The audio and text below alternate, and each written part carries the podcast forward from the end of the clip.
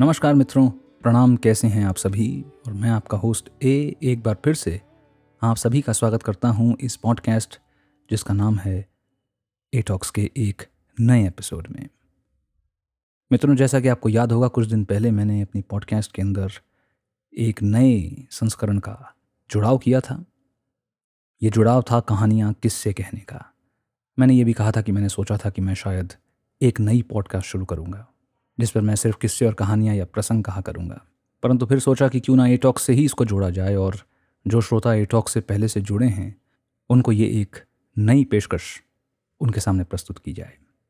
मित्रों उसी नए संस्करण को लेकर आगे बढ़ते हुए आज मैं आपके लिए लाया हूँ एक धार्मिक कथा। मेरे मन में बहुत समय से ये विचार था कि मैं अपनी पॉडकास्ट पर हमारे देश की महान धार्मिक और ऐतिहासिक कथाओं का भी प्रसारण करूँ, उन्हें आप लोगों तक पहुंचाऊं और अगर कोई गलती हो गई हो तो उस गलती के लिए आप लोगों से क्षमा याचना भी करूँ।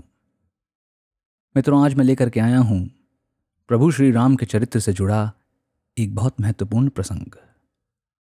प्रभु श्री राम को कौन नहीं जानता और उनके अनन्य भक्त, उनके परम भक्त श्री बजरंग बली हनुमान जी को कौन नहीं जानता? परंतु शायद कुछ लोग ऐसे होंगे जो ये ना जानते हों कि इन दोनों की मुलाकात कैसे हुई, इनकी भेंट कैसे हुई।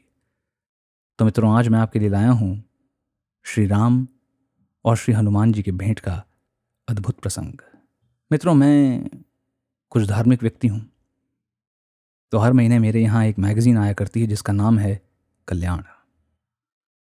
और ये मैगज़ीन हर महीने गीता प्रेस गोरखपुर के द्वारा छापी जाती है, बांटी जाती है, प्रस्तुत की जाती है। ये मैगज़ीन मेरे दिल के बहुत करीब रहती है, हमेशा। क्योंकि इसके अंदर मुझे कुछ ऐसी बातें पता चलती हैं, कुछ ऐसी बातें समझने को, जानने को, देखने को मिलती हैं, पढ़ने को मिलती हैं, जो ना सिर्फ़ ज्ञानवर्धक होती हैं, बल्कि जीवन को सही दिशा दिखाने में भी इनका बहुत बड़ा योगदान होता है। मित्रों, इसी कल्याण के, इस महीने के अंक से मैं ये कथा आप लोगों के लिए, प्रसंग आप लोगों के लिए लेकर आ रहा हूँ। यदि कोई त्रुटि हो गई हो तो प्रभु श्री राम, प्रभु श्री हनुमान जी और आप सभी श्रोतागण मुझे क्षमा करें। आइए, अब सुनते हैं राम कथा का ये अद्भुत प्रसंग।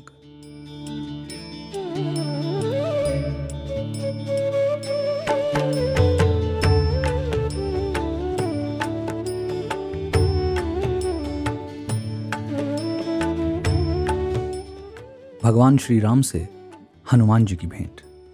हनुमान जी सुग्रीव आदि वानरों के साथ ऋषिमुख पर्वत की एक बहुत ऊँची चोटी पर बैठे हुए थे। उसी समय भगवान श्री रामचंद्र जी सीता जी की खोज करते हुए लक्ष्मण जी के साथ ऋषिमुख पर्वत के पास पहुँचे। ऊँची चोटी पर से वानरों के राजा सुग्रीव ने उन लोगों को देखा।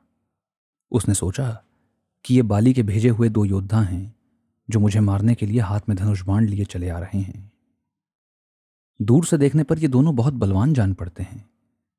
डर से घबराकर उसने हनुमान जी से कहा, हनुमान, वो देखो दो बहुत ही बलवान मनुष्य हाथ में धनुष बाण लिए इधर ही बड़े चले आ रहे हैं। लगता है इन्हें बाली ने मुझे मारने के लिए भेजा है। ये मुझे ही चारों ओर खोज रहे हैं। तुम तुरंत तपस्वी ब्राह्मण का रूप बना लो और इन दोनों योद्धाओं के पास जाओ तथा ये पता लगाओ कि ये कौन है? यहाँ किस लिए घूम रहे हैं? अगर कोई भय की बात जान पड़े तो मुझे वहीं से संकेत कर देना। मैं तुरंत इस पर्वत को छोड़कर कहीं और भाग जाऊँगा। सुग्रीव को अत्यंत डरा हुआ और घबराया देखकर हनुमान जी तुरंत तपस्वी ब्राह्मण का रूप बनाकर भगवान श्री रामचंद्र और लक्ष्मण जी के पास जा पहुँचे। उन्होंने दोनों भाइयों को माथा झुकाकर प्रणाम करते हुए कहा, प्रभु, आप लोग कौन हैं? कहाँ से आए हैं?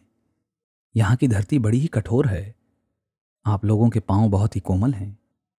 किस कारण से आप यहाँ घूम रहे हैं? आप लोगों की सुंदरता देखकर तो ऐसा लगता है जैसे आप ब्रह्मा, विष्णु, महेश में से कोई हों। या नर और नारायण नाम के प्रसिद्ध ऋषि हों, आप अपना परिचय देकर हमारा उपकार कीजिए।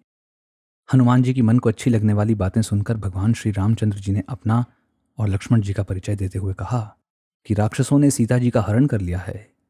हम उन्हें खोजते हुए चारों ओर घूम रहे हैं।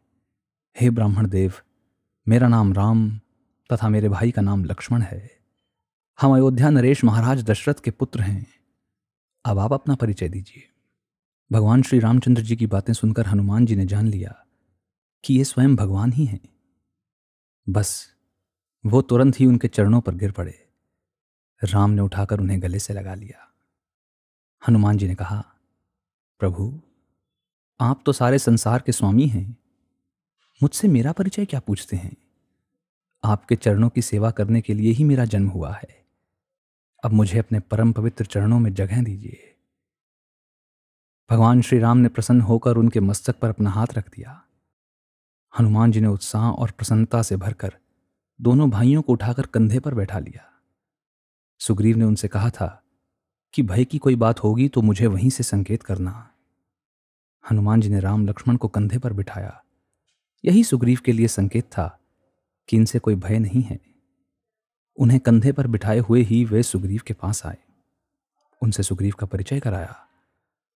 भगवान ने सुग्रीव के दुख और कष्ट की सारी बातें जानी।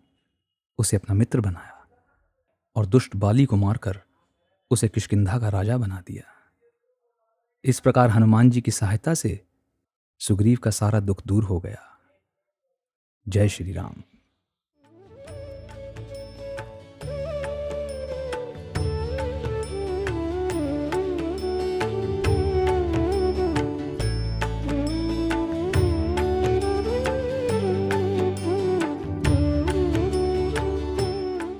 तो मित्रों, अभी आप सुन रहे थे भगवान श्री राम के चरित्र का एक बहुत महत्वपूर्ण अंग।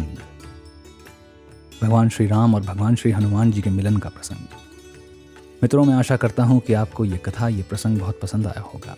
और आपसे ये प्रार्थना भी करता हूँ कि यदि मुझसे कोई त्रुटि रह गई हो या पढ़ने में मुझसे कोई कमी रह गई हो तो मेरे अवगुणों को क्षमा करें, मेरे दोषों को ना देखें, मेरी भावनाओं को देखें। क्योंकि कहते हैं कि होए है सोई जो राम रचि राखा। को करी तर्क बढ़ावे साखा इसी के साथ मित्रों, आज के टॉक्स को यहीं विराम देता हूँ। अगली बार फिर मिलूँगा। एक नई चर्चा, एक नई कथा के साथ, एक नए प्रसंग के साथ। तब तक के लिए मित्रों, अपने होस्ट एक को आज्ञा दीजिए। अब चलता हूँ। नमस्कार।